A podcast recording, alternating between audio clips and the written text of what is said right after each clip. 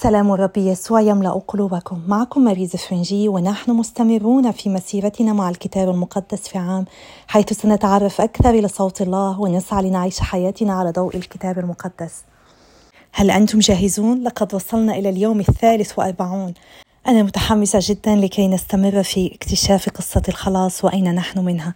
في قراءاتنا اليوم سنرى مرة أخرى كيف أن العهد القديم يشير إلى العهد الجديد في طفولتي لم أفهم الكثير عن العهد القديم وقد قيل لي في مرة من الأيام بأنه لا يخصنا. للأسف كثيرون لا يعرفون كم هو مهم أن نفهم العهد القديم. هو يساعدنا لنقدر أكثر العهد الجديد. وقد أحببت دائما دراسه كل هذه الرموز وصلتها بالعهد الجديد. ومن خلال عدة دراسات وال Bible in مع Father مايك شميت استطعت أن أفهم الكثير من هذه الأمور. وأنا متحمسة جدا لأشارككم تفسير كل هذه الرموز. فلنبدأ قراءتنا لليوم الثالث وأربعون لكي نغوص فيها بعمق أكثر. سفر الخروج الفصل الخامس وعشرون. أحكام في بناء المقدس وفي خدامه. التقدمة للمقدس. وكلم الرب موسى قائلا مر بني إسرائيل أن يأخذوا لي تقدمة. من كل إنسان ما يسخ به قلبه تأخذونه تقدمة لي. وهذه هي التقدمة التي تأخذونها منهم. ذهب وفضة ونحاس وبرفير بنفسجي وأرجوان وقماش قرمزي وكتان ناعم وشعر ماعز وجلود كباش مصبوغة بالحمره وجلود دلافين وخشب صمت وزيت للمناره وأطياب لزيت المسحة وللبخور العطر وحجارة جزع وحجارة ترصيع للأفود والصدره ويصنعون لي مقدسا فأسكن فيما بينهم بحسب كل ما أريك من شكل المسكن وشكل جميع آنيته كذلك تصنعون. الخيمة وأثاثها وتابوت العهد. ويصنعون تابوتا من خشب الصمت يكون طوله ذراعين ونصفا وعرضه ذراعا ونصفا وعلوه ذراعا ونصفا. ولبسه بذهب خالص من داخل ومن خارج تلبسه وتصنع عليه اكليلا من ذهب محيطا به وصب له أربع حلقات من ذهب واجعلها على أربعة قوائمه حلقتين من جانبه الأول وحلقتين من جانبه الآخر. واصنع قضيبين من خشب الصمت ولبسهما بالذهب وأدخل القضيبين في الحلقات على جانبي التابوت ليحمل بهما. ويبقى القضيبان في الحلقات لا يرفعان عنه وضع في التابوت الشهادة التي أعطيك إياها. واصنع كفارة من ذهب خالص طولها ذراعين ونصفا في عرض ذراع ونصف. واصنع كروبين من ذهب مطرق تصنعهما على طرفي الكفارة. تصنع كروبا على هذا الطرف وكروبا على ذاك الطرف تصنعون. ويكون الكروبان جزءا من الكفارة وعلى طرفيها. ويكون الكربان باسطين أجنحتهما إلى فوق مظللين بأجنحتهما الكفارة ووجههما الواحد نحو الآخر ونحو الكفارة يكون وجهاهما وتجعل الكفارة على التابوت من فوق وفي التابوت تضع الشهادة التي أعطيك إياها فأجتمع بك هناك وأخاطبك من فوق الكفارة من بين الكروبين اللذين على تابوت الشهادة بكل ما أوصيك به إلى بني إسرائيل. مائدة الخبز المقدس. واصنع مائدة من خشب الصمت طولها ذراعان وعرضها ذراع واحد وعلوها ذراع ونصف.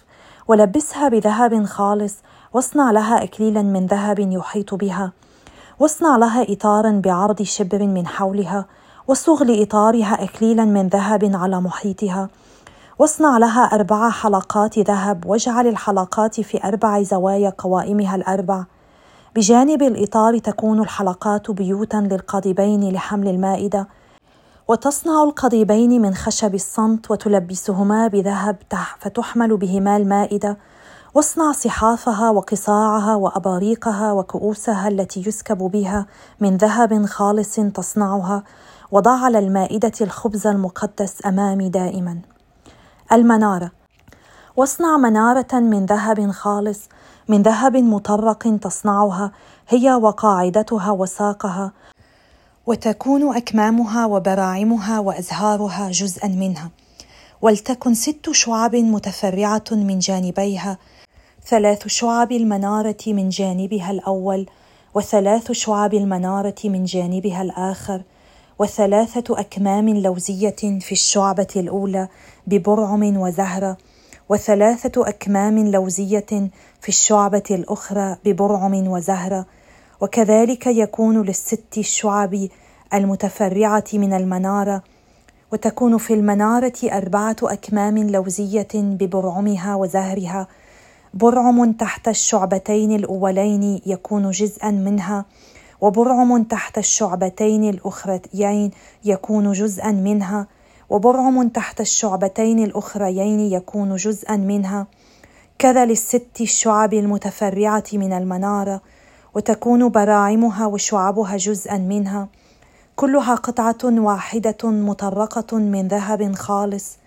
واصنع سروجها سبعة واجعلها عالية وتضاء على جهة وجهها. ويكون مقاصها ومنافذها من ذهب خالص. بقنطار من ذهب خالص تصنع المنارة مع جميع هذه الآنية. فانظر واصنع على المثال الذي يعرض لك في الجبل. الفصل السادس وعشرون. المسكن والأقمشة والأغطية. وأما المسكن فاصنعه عشر قطع من كتان ناعم مفتول وبرفير بنفسجي وأرجوان وقماش قرمزي مع كروبين صنع فنان تصنعها. طول القطعة الواحدة ثمان وعشرون ذراعا في عرض أربع أذرع. قياس واحد لجميع القطع. خمس قطع تكون موصولة الواحدة بالأخرى والخمس القطع الأخرى تكون موصولة الواحدة بالأخرى. واصنع شرائط من البرفير البنفسجية في حاشية القطعة الأولى في طرف الوصلة الأولى وكذلك تصنع في حاشية القطعة التي في طرف الوصلة الأخرى. خمسين شريطا تصنع للقطعة الأولى وخمسين شريطا في طرف قطعة الوصلة الأخرى. ولتكن الشرائط متقابلة أحدهما إلى الآخر. واصنع خمسين مشبكا من ذهب وأوصل القطع الأولى بالأخرى بالمشابك فيصير المسكن واحدا. واصنع قطعا من شعر الماعز تكون خيمة فوق المسكن إحدى عشرة قطعة تصنعها. طول القطعة ثلاثون ذراعا في عرض أربع أذرع. قياس واحد للأحدى عشرة قطعة. وتصل خمس قطع على حدة وست قطع على حدة وتثني القطعة السادسة إلى وجه الخيمة. وتصنع خمسين شريطا في حاشية القطعة الأولى التي في طرف الوصلة وخمسين شريطا في حاشية قطعة الوصلة الأخرى. وتصنع خمسين مشبكا من نحاس وتدخل المشابك في الشرائط وتصل الخيمة فتصير واحدة. والفاضل من قطع الخيمة تسدله نصف القطعة الفاضل يسدل على مؤخر المسكن. والذراع من هنا والذراع من هنا وهو الفاضل من طول قطع الخيمة يكون مسدلا على جانبي المسكن من هنا ومن هنا ليغطيه. واصنع غطاء للخيمة من جلود كباش مصبوغة بالحمرة وغطاء من جلود دلافين من فوق هيكلية الخيمة. واصنع ألواحا للمسكن من خشب الصمت قائمة طول اللوح عشر أذرع في عرض ذراع ونصف وليكن لكل لوح لسانان متقابلان أحدهما إلى الآخر. كذلك تصنع لجميع ألواح المسكن وتصنع الألواح للمسكن عشرين لوحا جهة الجنوب نحو اليمين وتصنع أربعين قاعدة من فضة تحت الألواح العشرين قاعدتين قاعدتين تحت كل لوح للسانيه ولجانب المسكن الثاني من جهة الشمال تصنع عشرين لوحا وقواعدها الفضية الأربعين قاعدتين قاعدتين تحت كل لوح وتصنع لمؤخر المسكن جهة الغرب ستة ألواح وتصنع لوحين أيضا لزاويتا المسكن في المؤخر ويكونان مزدوجين من أسفل ويلتقيان في أعلاهما إلى الحلقة الأولى. كذلك يكونان كلاهما للزاويتين. فهناك ثمانية ألواح قواعدها من فضة أي ست عشرة قاعدة قاعدتان قاعدتان تحت كل لوح. وتصنع عوارض من خشب الصمت خمسا لألواح الجانب الأول من المسكن وخمس عوارض لألواح الجانب الآخر من المسكن وخمس عوارض لألواح جانب المسكن في المؤخر جهة الغرب. والعارضة الوسطى في وسط الألواح نافذة من الطرف إلى الطرف. ولبس الألواح بذهب وتصنع لها حلقات من ذهب بيوتا للعوارض وتلبس العوارض بذهب. وانصب المسكن بشكله الذي أريته في الجبل. الحجاب. واصنع حجابا من برفير بنفسجي وأرجوان وقماش قرمزي وكتان ناعم مفتول صنع فنان يصنع بكروبين. وتجعله على أربعة أعمدة من الصمت ملبسة بالذهب كلاليبها من ذهب ولها أربع قواعد من فضة. وتجعل الحجاب تحت المشابك وتدخل إلى هناك داخل الحجاب تابوت الشهادة. فيكون الحجاب لكم فاصلا بين القدس وقدس الأقداس. وتجعل الكفارة على تابوت الشهادة في قدس الأقداس وتضع المائدة خارج الحجاب والمنارة تجاهها إلى الجانب الجنوبي من المسكن والمائدة تجعلها إلى الجانب الشمالي وتصنع ستارا لباب الخيمة من برفير بنفسجي وأرجوان وقماش قرمزي وكتان ناعم مفتول صنع مطرز. وتصنع للستار خمسة أعمدة من صمت ملبسة بذهب وتكون كلاليبها من ذهب وتسبك لها خمس قواعد من نحاس. سفر الأحبار الفصل التاسع عشر. أحكام في الأخلاق والعبادة. وكلم الرب موسى قائلا مر كل جماعة بني إسرائيل وقل لهم كونوا قديسين لأني أنا الرب إلهكم قدوس. ليهب كل إنسان أمه وأباه واحفظوا سبوتي أنا الرب إلهكم. لا تلتفتوا إلى الآلهة المعدومة وآلهة مسبوكة لا تصنع لكم. أنا الرب إلهكم. وإذا ذبحتم ذبيحة سلامية للرب فعلى ما يرضى به عنكم تذبحونها. وفي يوم ذبحكم لها تؤكل وفي غده أيضا. وما بقي إلى اليوم الثالث فليحرق بالنار. وإن أكل منها في اليوم الثالث فهي قبيحة ولا تكون مرضية. ومن أكل منها فقد حمل وزره لتدنيسه قدس الرب فتفصل تلك النفس من شعبها. وإذا حصدتم حصيد أرضكم فلا تذهب في الحصاد إلى أطراف حقلك ولقاط حصيدك لا تلقط. ولا تعد إلى فضلات كرمك ولقاط كرمك لا تلقط. بل اترك ذلك للمسكين والنزيل أنا الرب إلهكم. لا تسرقوا ولا تكذبوا ولا يخدع أحد قريبه. ولا تحلف باسمي كذبا فتدنس اسم إلهك. أنا الرب. لا تظلم قريبك ولا تسلبه ولا تبت أجرة الأجير عندك إلى الغد. لا تلعن الأصم ولا أمام الأعمى لا تضع معثرة واتق إلهك. أنا الرب. لا تجور في الحكم ولا تحابي وجه الفقير ولا تكرم وجه العظيم. بل بالعدل تحكم لقريبك ولا تسعى بالنميمة بين شعبك. ولا تطالب بدم قريبك. أنا الرب.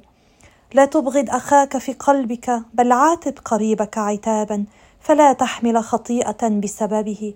لا تنتقم ولا تحقد على أبناء شعبك وأحبب قريبك حبك لنفسك. أنا الرب. أحفظ فرائضي. بهائمك لا تسفدها من نوعين وحقلك لا تزرعه من صنفين وثوبا منسوجا من صنفين لا تلبس. وأي رجل ضاجع امرأة وهي أمة مخطوبة لرجل لم تفد بفدية ولم تعتق فتأديب ولكن لا يقتلان لأنها لم تعتق. وليأتي بذبيحة إثمه للرب إلى باب خيمة الموعد أي بكبش ذبيحة إثم فيكفر عنه الكاهن بكبش ذبيحة الإثم أمام الرب خطيئته التي خطئها فتغفر له خطيئته التي خطئها. وإذا دخلتم الأرض وغرستم كل شجر يؤكل فاصنعوا بثمره صنيعكم بقلفته. ثلاث سنين يكون لكم أقلف لا يؤكل منه وفي السنة الرابعة لا يكون ثمره قدس ابتهاج للرب. وفي السنة الخامسة تأكلون ثمره لتزداد لكم غلته. أنا الرب إلهكم. لا تأكل شيئا بدم ولا تمارس العرافة ولا التنجيم. ولا تحلق رؤوسكم حلقا مستديرا ولا تقص أطراف لحيتك. وخدشا من أجل ميت لا تضع في أبدانكم وكتابة واسم لا تضع فيكم. أنا الرب. لا تدنس ابنتك بجعلها زانيه كي لا يزني أهل الأرض فتمتلئ الأرض فواحش. احفظوا سبوتي وتهيبوا مقدسي. أنا الرب. لا تلتفتوا إلى مستحضري الأرواح ولا تقصدوا العرافين. فتنجسوا بهم. أنا الرب إلهكم. قم قدام الأشيب وكرم وجه الشيخ واتق إلهك. أنا الرب. وإذا نزل بكم نزيل في أرضكم فلا تظلموه. وليكن عندكم النزيل المقيم فيما بينكم كابن بلدكم.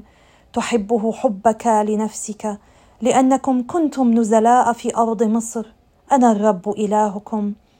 لا تجور في الحكم ولا في المساحة والوزن والكيل بل تكون لكم موازين عادلة وعيارات عادلة وإيفة عادلة وهين عادل. أنا الرب إلهكم الذي أخرجكم من أرض مصر. فاحفظوا جميع فرائدي وأحكامي واعملوا بها. أنا الرب.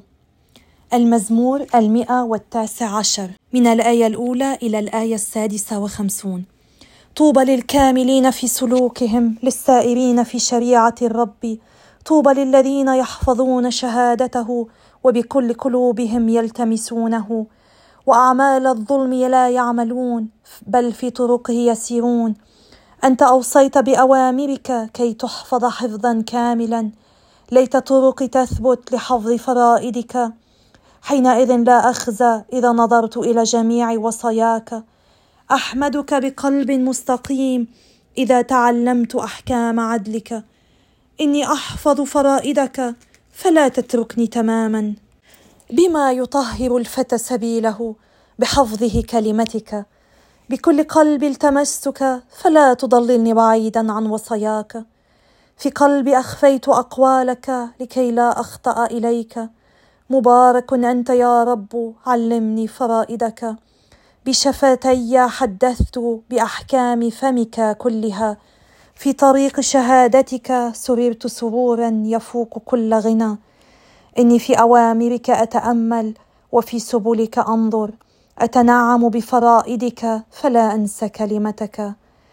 أحسن إلى عبدك فأحيا وأحفظ كلمتك. افتح عيني فأبصر عجائب شريعتك. أنا في الأرض نزيل فلا تحجب عني وصاياك ذابت نفسي من الرغبة في أحكامك كل حين. إنك زجرت المتكبرين الملاعين الذين ضلوا بعيدا عن وصاياك اصرف عني الخزي والعار فقد حفظت شهادتك. لئن جلس الرؤساء وتكلموا علي يتأمل عبدك في فرائدك. شهادتك أيضا نعيمي وفرائدك رجال مشورتي. لقد لصقت بالتراب نفسي فأحيني بحسب كلمتك. حدثت بطرقي فأجبتني فرائدك علمني. فهمني طريق أوامرك فأتأمل في عجائبك. من الغم ذابت نفسي دموعا فأنهضني بحسب كلمتك. طريق الكذب أبعد عني وبشريعتك أنعم علي. إني اخترت طريق الحق امتثلت لأحكامك. بشهادتك يا رب تعلقت فلا تخيب أملي. في طريق وصاياك أرقد لأنك تشرح قلبي. علمني يا رب طريق فرائدك فأحفظه إلى النهاية. فهمني فأرعى شريعتك وأحفظها بكل قلبي. سيرني في سبيل وصاياك فإن فيها هوايا. امل قلبي إلى شهادتك لا إلى المكاسب. عن النظر إلى الباطل اصرف عيني وبكلمتك أحيني. أنجز لعبدك قولك فهو للذين يخافونك. أصرف عني العار الذي أخافه لأن أحكامك صالحة. لقد رغبت في أوامرك فأحيني ببرك. لتأتني يا رب رحمتك وخلاصك بحسب قولك فأرد بكلمة على معيري لأني اتكلت على كلمتك. لا تنزع من فمي كلمة الحق فإني رجوت أحكامك. سأحفظ شريعتك في كل حين مدى الدهر وللأبد وأسير في الرحب لأني التمست أوامرك وأنطق بشهادتك أمام الملوك ولا أخزى وأتنعم بوصاياك التي أحببتها حبا شديدا وأرفع كفي إلى وصاياك وأتأمل في فرائدك. أذكر لعبدك كلمتك التي جعلتني أرجوها. هذه تعزيتي في بؤسي أن قولك يحييني. إن المتكبرين سخروا بي كثيرا لكني عن شريعتك لم أحد. تذكرت أحكامك الدائمة فتعزيت يا ربي. أخذني الحنق بسبب الأشرار الذين تركوا شريعتك. كانت فرائدك اناشيد لي في دار غربتي. يا ربي ذكرت في الليل اسمك وحفظت شريعتك. ذلك هو نصيبي أن أرعى أوامرك. نشكرك يا رب لأنك خططت منذ الأزل لتخلصنا وأنت ترينا من خلال كل هذه القراءات كل تحضيراتك لفدائنا. ساعدنا يا رب لنرى يدك المحبه في كل شيء. نراها ترافقنا دائما وترعانا وأعطنا النعمة لنعيش حسب وصاياك وإرادتك. وبهذه الطريقة نكرمك ونقدم الشكر لك. آمين. بسم الاب والابن والروح القدس إلى ان واحد. آمين. لابد أنكم تتساءلون عن المغزى من الفصلين الخامس وعشرون والسادس وعشرون مع كل هذه الأرقام وكل هذه المواد لبناء خيمة الاجتماع. سفر الخروج من الفصل الخامس وعشرون حتى الفصل الواحد والثلاثون الله يعطي توجيهات لبناء خيمة الاجتماع وهي مكان التقائه مع الشعب. وقد نجد صعوبة في هذه الفصول لأننا نحتاج أن نتصور ما يوصف فيها. لذلك سأرفق هذا التسجيل على كل كل مواقع التواصل الاجتماعي بصور تساعدك لفهم هذا الموضوع أكثر. إن خيمة الاجتماع قد سميت أيضا المسكن لأن الله يسكن وسط شعبه ودعيت بيت الرب إذ تقدم فيه العبادة له وأيضا سميت الهيكل لأن الله يحل فيها. تخيل خيمة الاجتماع وكأنها قاعة كبيرة تشمل القدس وقدس الأقداس وباحة خارجية ويفصل بين القدس وقدس الأقداس ستارة سميكة أو حجاب. ويوجد في داخل قدس الأقداس تابوت العهد وهو أهم شيء في الخيمة لذا يبدأ بالكلام عنه في هذا الفصل. وداخل القدس توجد ثلاثة أشياء هي مائدة الخبز المقدس التي هي على يمين الداخل إلى القدس وفي الوسط مذبح البخور وعلى اليسار المنارة. وقد كان يسمح بدخول قدس الأقداس لرئيس الكهنة فقط مرة واحدة في السنة في عيد الكفارة. أما القدس فكان مسموح فقط للكهنة بدخوله كل يوم والدار الخارجية المحيطة بالقدس وقدس الأقداس كان يسمح لليهود فقط بدخولها وغير اليهود كانوا يقفون خارج الخيمة. في تابوت العهد وضع لوحاء الشريعة اللذان هما عهد الله مع شعبه وقد سمي أيضا تابوت الشهادة لأنه يشهد الله لنفسه بهذه الوصايا أمام شعبه. وكما قلنا التابوت كان في قدس الأقداس.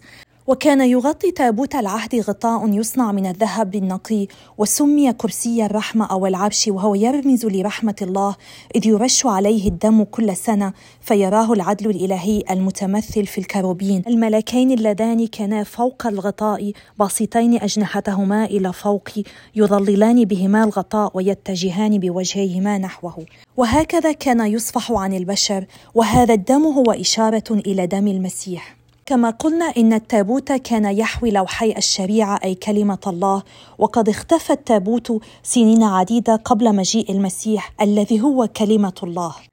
عندما أسلم الرب يسوع روحه على الصليب ستار الهيكل انشق شطرين من الأعلى إلى الأسفل. مثلما تمزق حجاب الهيكل إن جسد الرب يسوع قد تمزق على الصليب خاصة عندما اخترقت حربة الجندي الروماني جنبه. ومن جنبه الأقدس قد فاد دم وماء وهما يرمزان إلى القربان المقدس والمعمودية. هنا نرى فيض رحمة الله على شعبه كله وبانشقاق حجاب الهيكل أصبح من الممكن الدخول إلى قدس الأقداس. لقد تم الكشف عن قدس الأقداس في تلك اللحظة.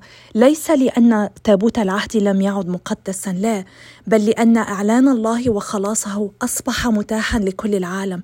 أصبح مفتوحا للعالم كله من خلال تضحية الرب يسوع على الصليب.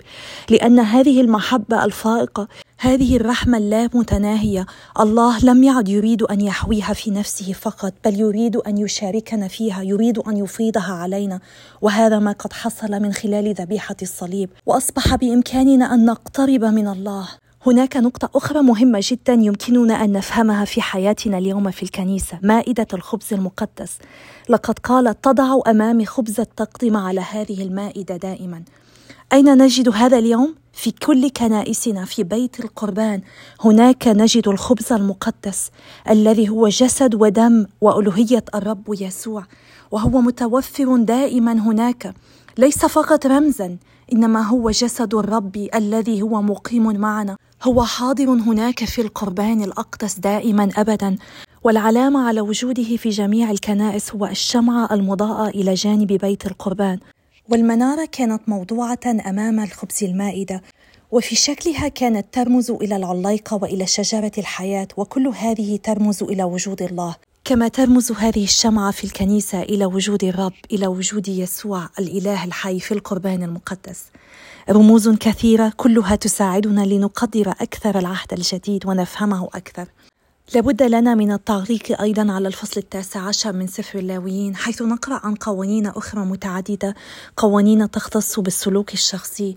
وكما قلنا بالأمس هناك قوانين قد أبطلت لأنها لم تعد جائزة في عهدنا ولكن هناك قوانين لا تزال جارية حتى عصرنا اليوم.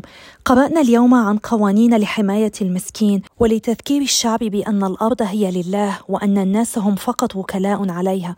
ومثل هذه القوانين تبين مدى السخاء والكرم في طبيعة الله وكان على بني إسرائيل أن يعكسوا طبيعته وخصائصه في كل مواقفهم وكل أفعالهم حيث يهتم بالمحتاجين ويترك زوايا حقولهم غير محصودة لتكون طعاما للغريب والمسكين. وكانت تهدف كل هذه القوانين لتساعد الشعب أن يعيشوا هويتهم الحقيقية كشعب لله ويعكسوا صورته من خلال أعمالهم. لقد قرأنا في هذا الفصل لا تسرق لا تكذب لا تغدر لا تحلف والكثير من الأشخاص يظنون أن الكتاب المقدس هو لائحة لا لا لا. ينظرون إليه وكأنه لائحة محرمات ولكن الحقيقة هي أن هذه اللائحة كلها تتلخص تلخيصا جميلا بكلمات الرب يسوع بالوصية الأولى والعظمى أحبب الرب إلهك بكل قلبك وأحبب قريبك كنفسك. ونحن عندما نسعى ألا نظلم القريب ألا نسلب ألا نسرق ألا نكذب لا نغدر بصاحبنا نعيش هذه المحبة. وكلما عشنا هذه المحبة نجد أنفسنا ننفذ كل شرائع الله. وهكذا سلوك شخصي حسب وصية المحبة يعني أننا نسعى لأن نعيش القداسة التي نحن مدعوون لها. إن الرب قد قال لنا كونوا قديسين لأني أنا الرب إلهكم قدوس. هل نعي أننا نحن مدعوون لشيء أعظم منا القداسة ولا يمكننا أن نقبل بأقل من ذلك؟ فلنتابع الصلاة من أجل بعضنا البعض لكي نستمر في هذه المسيرة ولنسير قدما على درب القداسة بعيشنا المحبة باحترامنا بعضنا البعض بتقبلنا بعضنا البعض وبضيافتنا حتى للغريب كما دعانا الرب اليوم في قراءتنا. وكونوا على ثقة إنني أصلي من أجلكم جميعا كل يوم وخاصة في ذبيحة القداس الإلهي. إذا كنت قد تفاجأت لأني ذكرت القداس الإلهي كل يوم فاعلم أن ذبيحة القداس تقدم كل يوم ونحن قادرون على المشاركة بها كل يوم حيث نحن نستطيع أن نقترب من الله ونبني معه علاقة حميمة بعد أن شق حجاب الهيكل. أنا أعلم أن التسجيلات هذه الأيام كانت أطول من العادة ولكن كان هناك الكثير وأنا متحمسة لكي نستمر معا وبإذن الله سنصل غدا إلى اليوم الرابع وأربعون.